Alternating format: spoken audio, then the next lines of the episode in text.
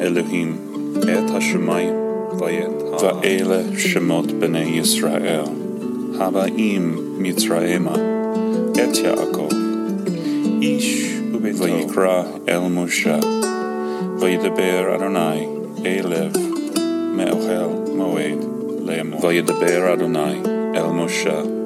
B'midbar Sinai moed. Ele hadevarim asher dabar Moshe Vayar Elohim ki tov Vayehi erev bocher Yom hashishi.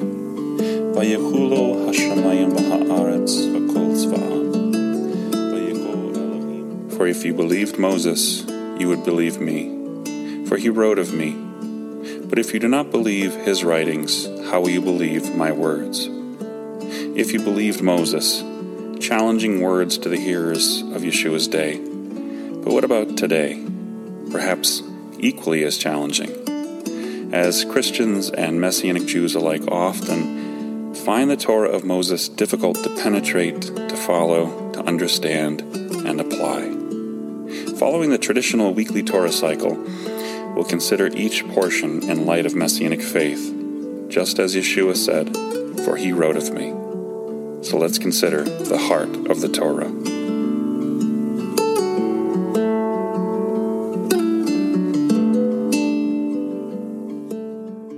Shalom, friends, and welcome to Messiah and Life. This week we continue the study of the weekly Torah portion by beginning a new book, the book of Exodus or Shemot, the book of names, also called the book of redemption.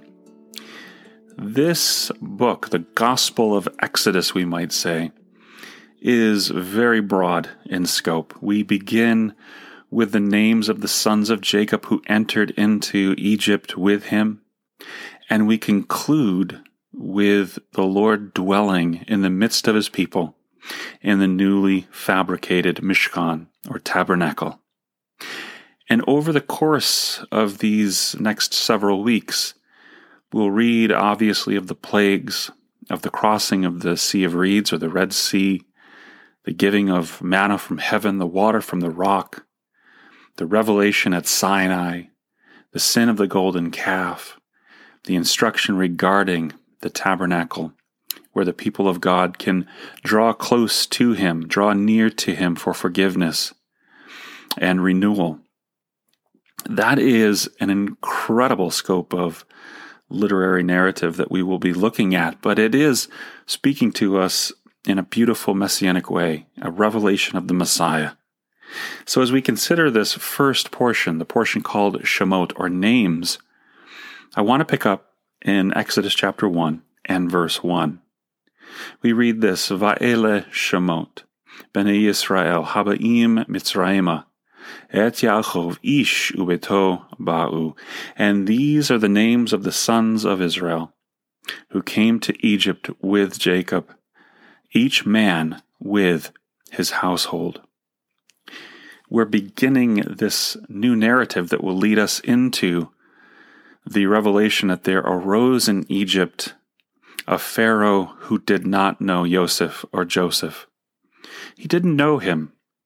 Now, there's many um, commentaries dealing with speculation regarding this. Perhaps this was a Pharaoh who overthrew a previous Pharaoh, or a Pharaoh who only knew Joseph by his Egyptian name, not his Hebrew name.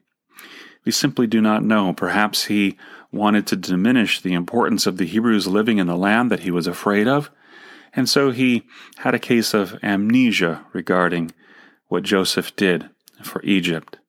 Whatever the case, we open with a death decree, a terrible death decree that all of the sons of the Hebrews are to be killed when they are born. And the rabbis tell us that this would make it easier for the girls to be assimilated into Egyptian life and ultimately lead to the extinction of the Jewish people or the people of Israel, the Hebrews. They would be assimilated and they would disappear. But that is not God's plan.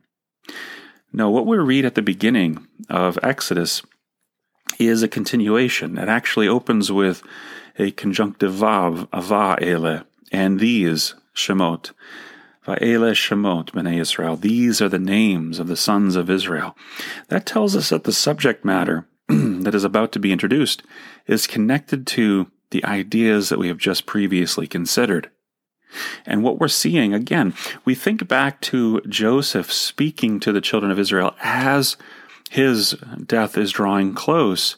He talks about the Lord, um, Pachad that the Lord would attend to, the Lord would remember you. And in that, he is speaking of the Lord taking Israel out of Egypt. And from what we, we understood when we considered that last in the last podcast was that when the Lord attended to them, he would bring them out, and this was a future promise to them, and in that that they would remember to take the bones of Joseph out with them, that they would not leave him in Egypt, rather they would take him, and for 40 years he would travel with the children of Israel and ultimately be brought into the promised land by Yehoshua or Joshua. So we find in that that future blessing, that connection to the promise of God, that He will fulfill His word, and we rest upon that. We rest in that. And of course, in Messianic faith, we know that every promise of God is wrapped up in the person of Yeshua, Messiah, Jesus. So, how does that bring us to the opening of this book? Well, it's beautiful because we have Joseph, who was a Hebrew that became uh, that came to appear more as an Egyptian until he was revealed again as a Hebrew. So the Hebrew Joseph appeared on the world stage. But now we have a Hebrew baby that will be sent down the Nile in this uh, uh, basket, essentially. Teva is what I'm thinking in, in Hebrew, but it is the woven bulrush basket. And ultimately, the daughter of Pharaoh will rescue him, naming him Moshe, that he is pulled from the water. So this this Hebrew boy, baby, will become an Egyptian man. But as we know from the Torah, he never forgets his people. And again, we see a Hebrew who is, for all intents and purposes, acting as an Egyptian, who then is revealed to be a Hebrew that the Lord will use to rescue his people. So there's a beautiful continuation and theme between Joseph, Joseph, and Moses.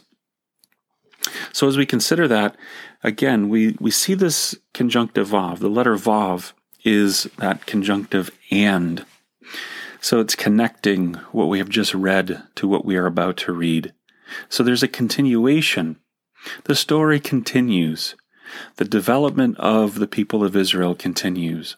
We began with Abraham being called out and having crossed over the definition of Ivri or Hebrew. He crosses over the waters and he becomes the person that God is leading him out to be, the person of faith, the first teacher of monotheism. We might understand it in that way. And from this man, the Lord will make a covenant family, a covenant family of Yitzhak, Isaac, and Yaakov, Jacob. And the covenant family will become a family of brothers in covenant, ultimately a nation that will be a covenant community and covenant faithful as light to the world.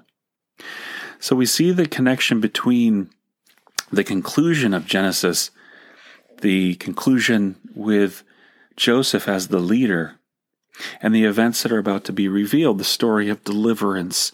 And it really, as I said, began under Joseph because Joseph spoke into that future promise that God had given, that he would attend to his people.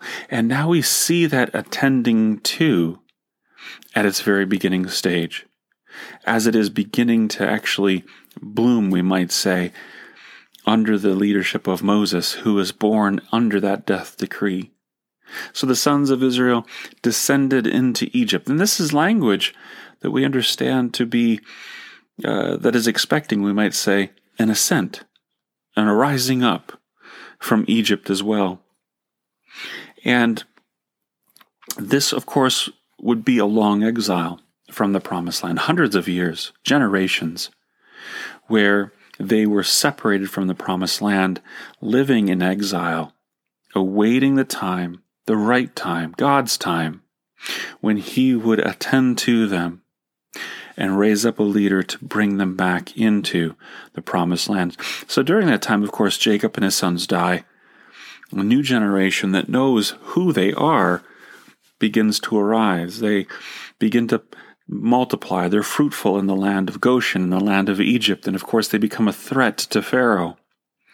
And in that, they become a nameless, faceless horde of people, not only to Pharaoh, but also to his court. Let us deal cunningly with them. That let us, of course, would draw our mind, uh, draw our mind back to let us make man in our image. Let us. So there's an action in concert here. So the rabbis reason, you know, why was this apparent delay? What was the reason for this apparent delay before the Exodus?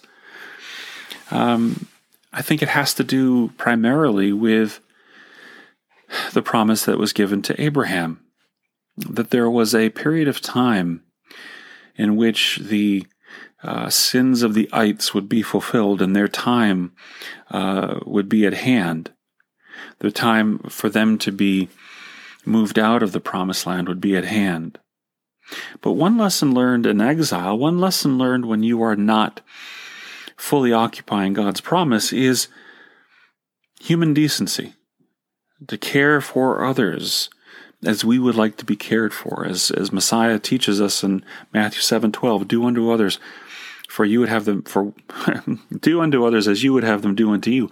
For this is the law and the prophets. And we will obviously get into that in more substance as we get into the statutes of the law. But these lessons take time to learn. They take time to mature into. They take time for God's grace to begin to illuminate them, and, and we trust them. We trust His command. We trust Him in our situations as we deal with things not in a way that we would prefer, but in a way that He would prefer. Love your neighbor as yourself, love the stranger, even love your enemy. But when we see love your neighbor as yourself, love the stranger as yourself, we find it attached to because you were strangers in Egypt. Because you know what it's like to be the stranger, to be the foreigner, to be the one who does not have the power and the control, who does not have the position and the influence because you have been in this position, you will know what it is and you will treat others in a manner that is dignifying the humanity and the image and likeness of God that they are made in. If we were never hungry, if we were never thirsty, if we're never lonely, if we don't have these type of experiences and have them renewed in faith, we would not know what it meant or felt like to cry out for bread, for water, for companionship, we wouldn't necessarily attend to those who found themselves in that place of need. So there is a development of character that happens here, and it's a tragic one. I mean, we see this all of the time. Now, I'm not one who likes to theologize pain, but when we can see the theological maturity that comes as we endure trial, and how we are then more, uh, or I say, better situated, more mature in faith to actually walk out the command that God has given to us, to trust Him in that, as I've said, to trust in His grace, to allow us to give to, to someone's increase at our decrease. All of these are lessons that we develop when, uh, or are developed in us, or mature in us as we are waiting or we are experiencing difficulty or trial in our own life. So the Parsha names, as you go through this, uh, the beginning verses, it names the sons of Jacob who entered the land with him. And we know that they're fruitful. We know that they're blessed. And they, those who were named, of course, unknowingly, and their descendants unknowingly enter bondage. They are settling into a trap that they are yet not yet able to see, as the Pharaoh who would eventually enslave them was not initially in power. And then we also, of course, learn the name of the deliverer. But the beautiful thing about the birth narrative of Moses, and I wrote about this in a devotional on my Facebook page and on my uh, website, mountainmensch.com. In Exodus 2, verses 1 and 2, the birth announcement of Moses does not have his father's name, his mother's name, or his name. So in the book of Shemot, the book of names, we have these nameless individuals who pay, play such an important role in the history of Israel. You have Amram, uh, dignified people, a dignified people. You have Jochebed or Yachabed, which means um, uh, exalted uh, God or um, yeah, exalted God. It's a esteemed God. Speaking of the honor of God, and then you have Moshe who is drawn forth from the water. So when we think about why were they not named here, we learn of Moses' name only after Pharaoh's daughter adopts him into their household, which caused him to become an heir of Pharaoh. But why not name them? Well, one of the most important lessons that we learn from that is that we don't have to be someone of importance, born of someone of importance, born of a family of, uh, of, of great honor or position to be used by God. Because we're talking about two parents who were enslaved who had a child that was born under a death decree. You really cannot get much lower than that. But yet God used the parents of Moses to bring forth the child who would lead Israel out of bondage and would receive upon Mount Sinai face to face the law of God and ultimately be the greatest teacher of the Messiah.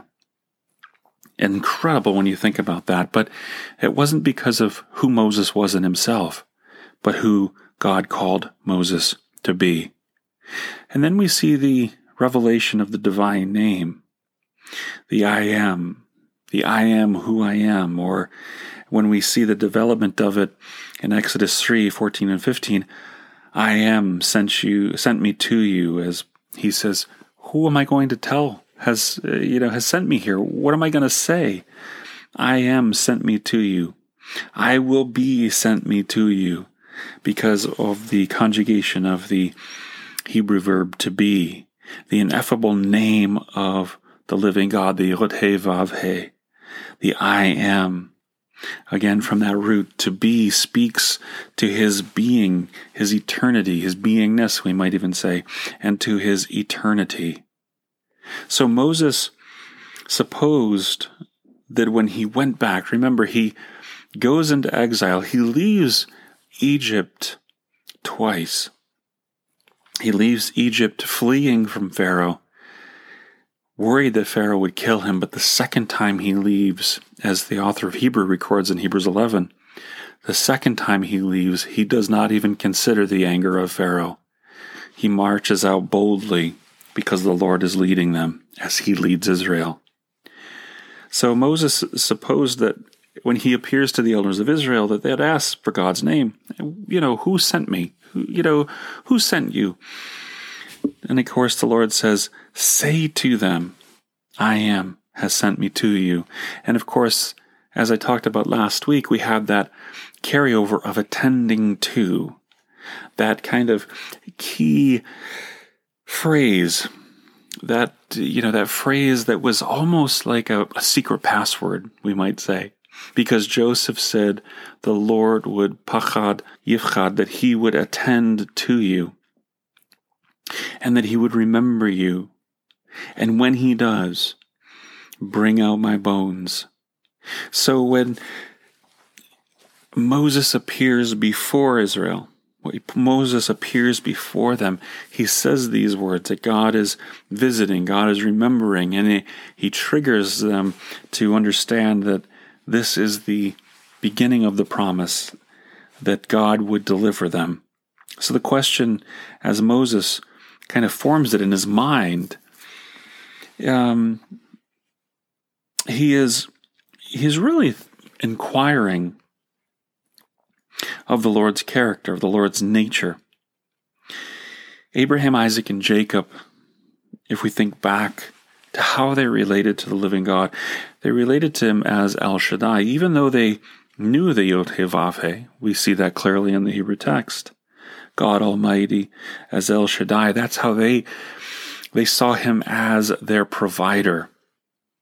But Israel, the sons of Jacob, would know him as deliverer and ever present Lord. And that's what they are learning. And this is why when Messiah comes, he will be Emmanuel, Emmanuel, God with us, ever present with us. So when Moses asks, Who am I? Who am I that I should go into Pharaoh? Who, who? Who am I? I mean, think about this. He grew up in the house of Pharaoh. He was an heir to Pharaoh as the adopted son Uh, of Pharaoh's daughter. The Lord then answers him and says in Exodus 3:14, I am. Who am I that I should go into Pharaoh? Well, I am, Moses. I am. I am. So when Moses said, I'm not a man of words, you know, I'm not a man of, I'm not I don't I don't speak well. The Lord says, I am the one who makes men speak. I am not I am the one who makes men speak. Now there's a degree of self-doubt that is essential in leadership that is essential in healthy leadership. There has to be some degree of self doubt. You cannot be so confident that you are so sure that you will never make a mistake, that you have not done wrong. No, there needs to be a degree of self doubt because in that self doubt, there becomes a bit of reflection. There becomes that reflection to be able to look upon how you are treating, what you are doing, how you are relating to, to whom you are submitting, to who you are lifting up, and so on and so forth. There has to be that degree of self doubt in order for us to remain humble as we lead, as we teach, as we come alongside of. But Moses certainly seemed to have a little bit more than self doubt. Perhaps he had a bit of imposter syndrome, we might say.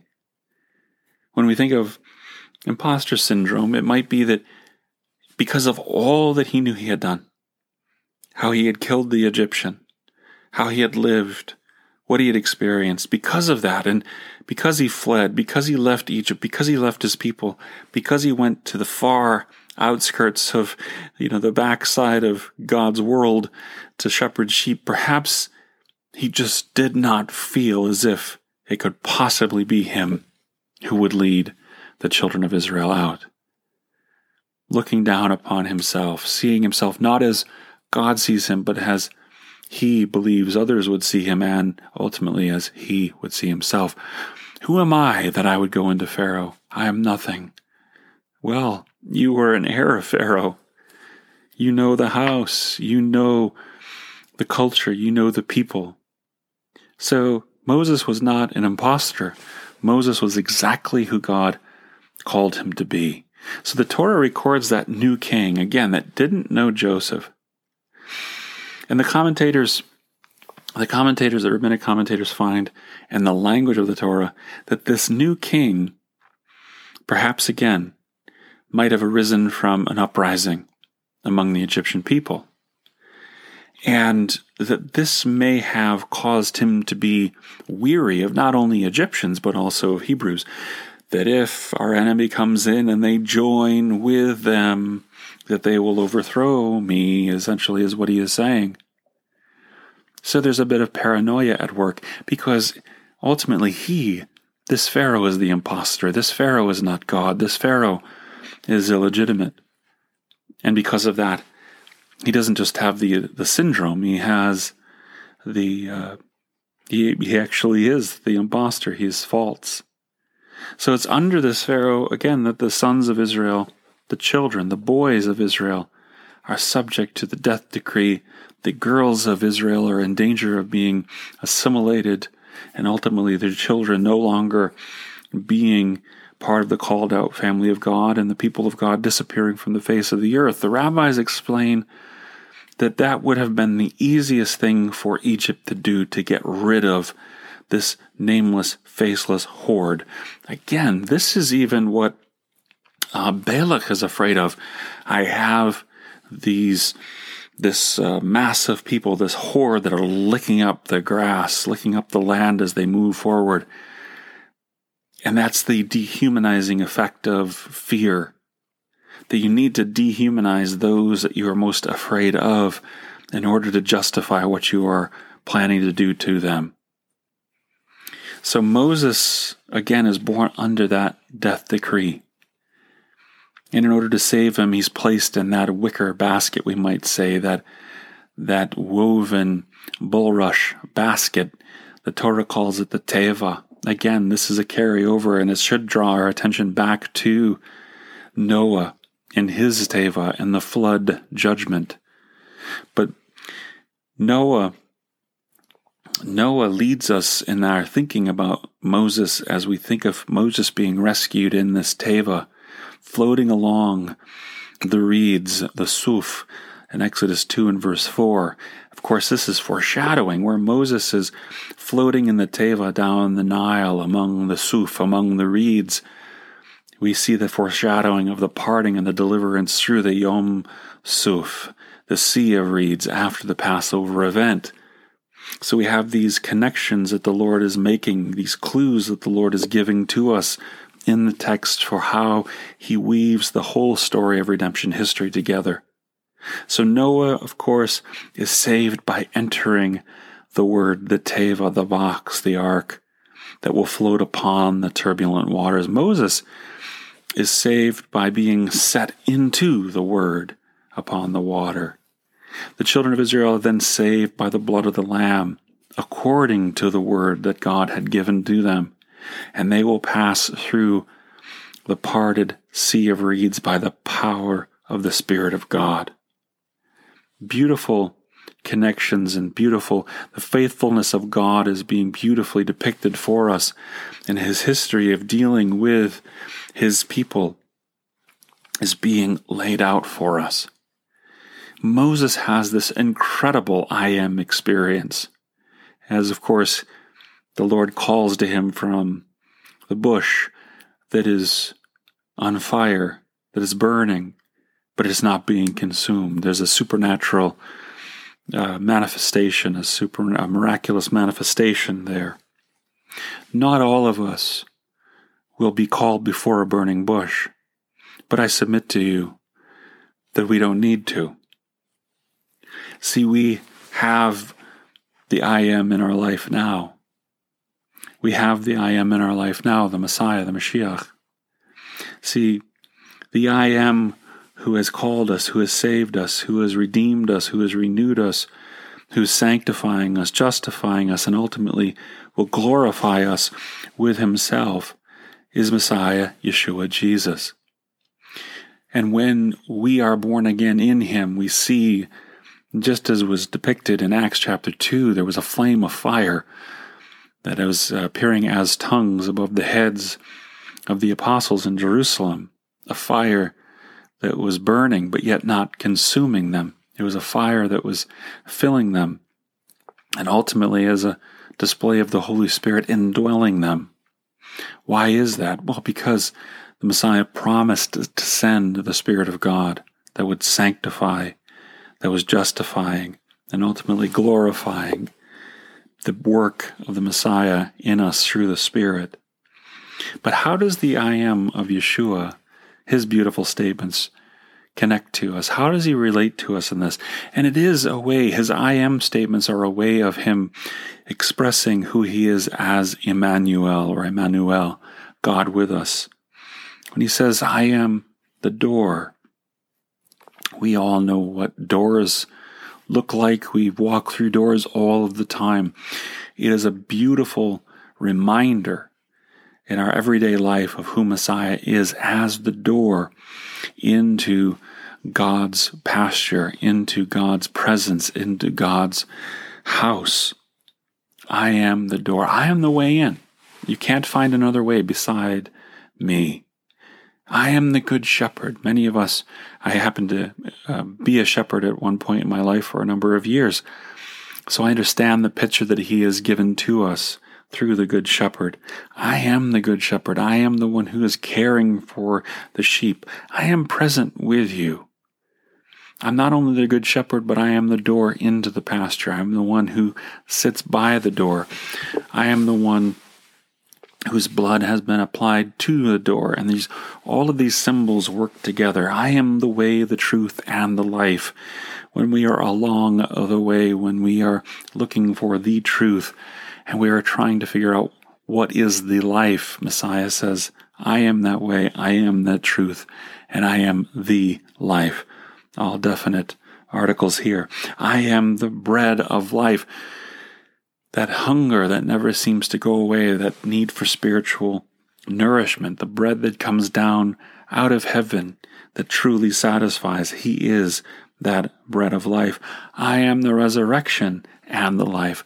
I am the one who is stood up, and I am the one who gives the new life.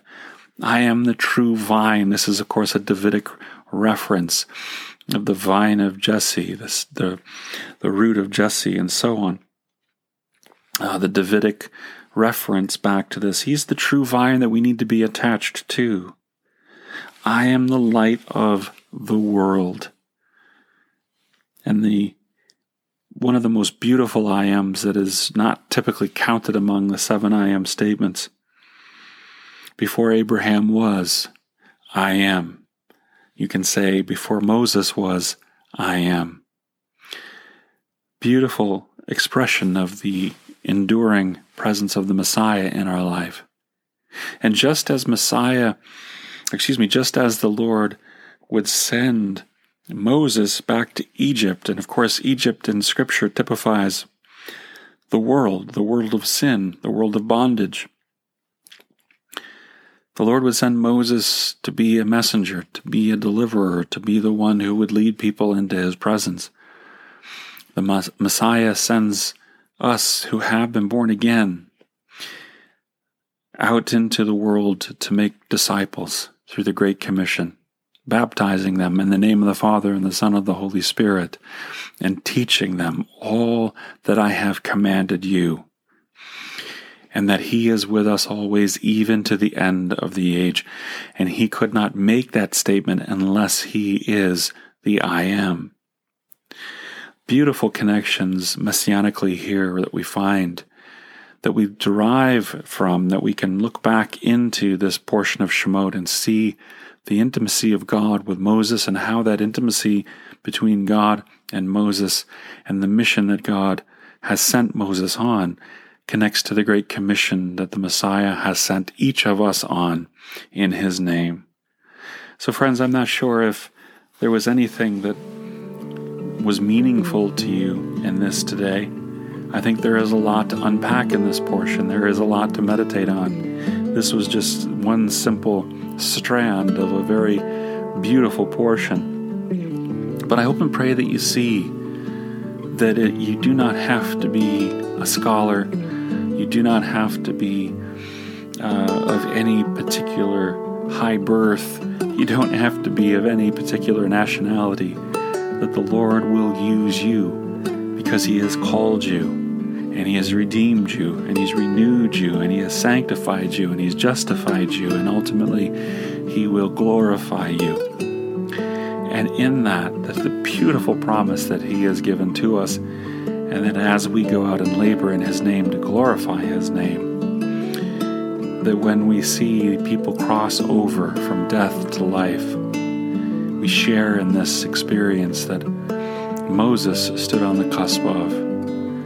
Moses saw ultimately across the Jordan, but he didn't enter in through the Jordan. He did lead the children of Israel through the parted Sea of Reeds, and he got to see their rejoicing when they entered or, or came upon the other side.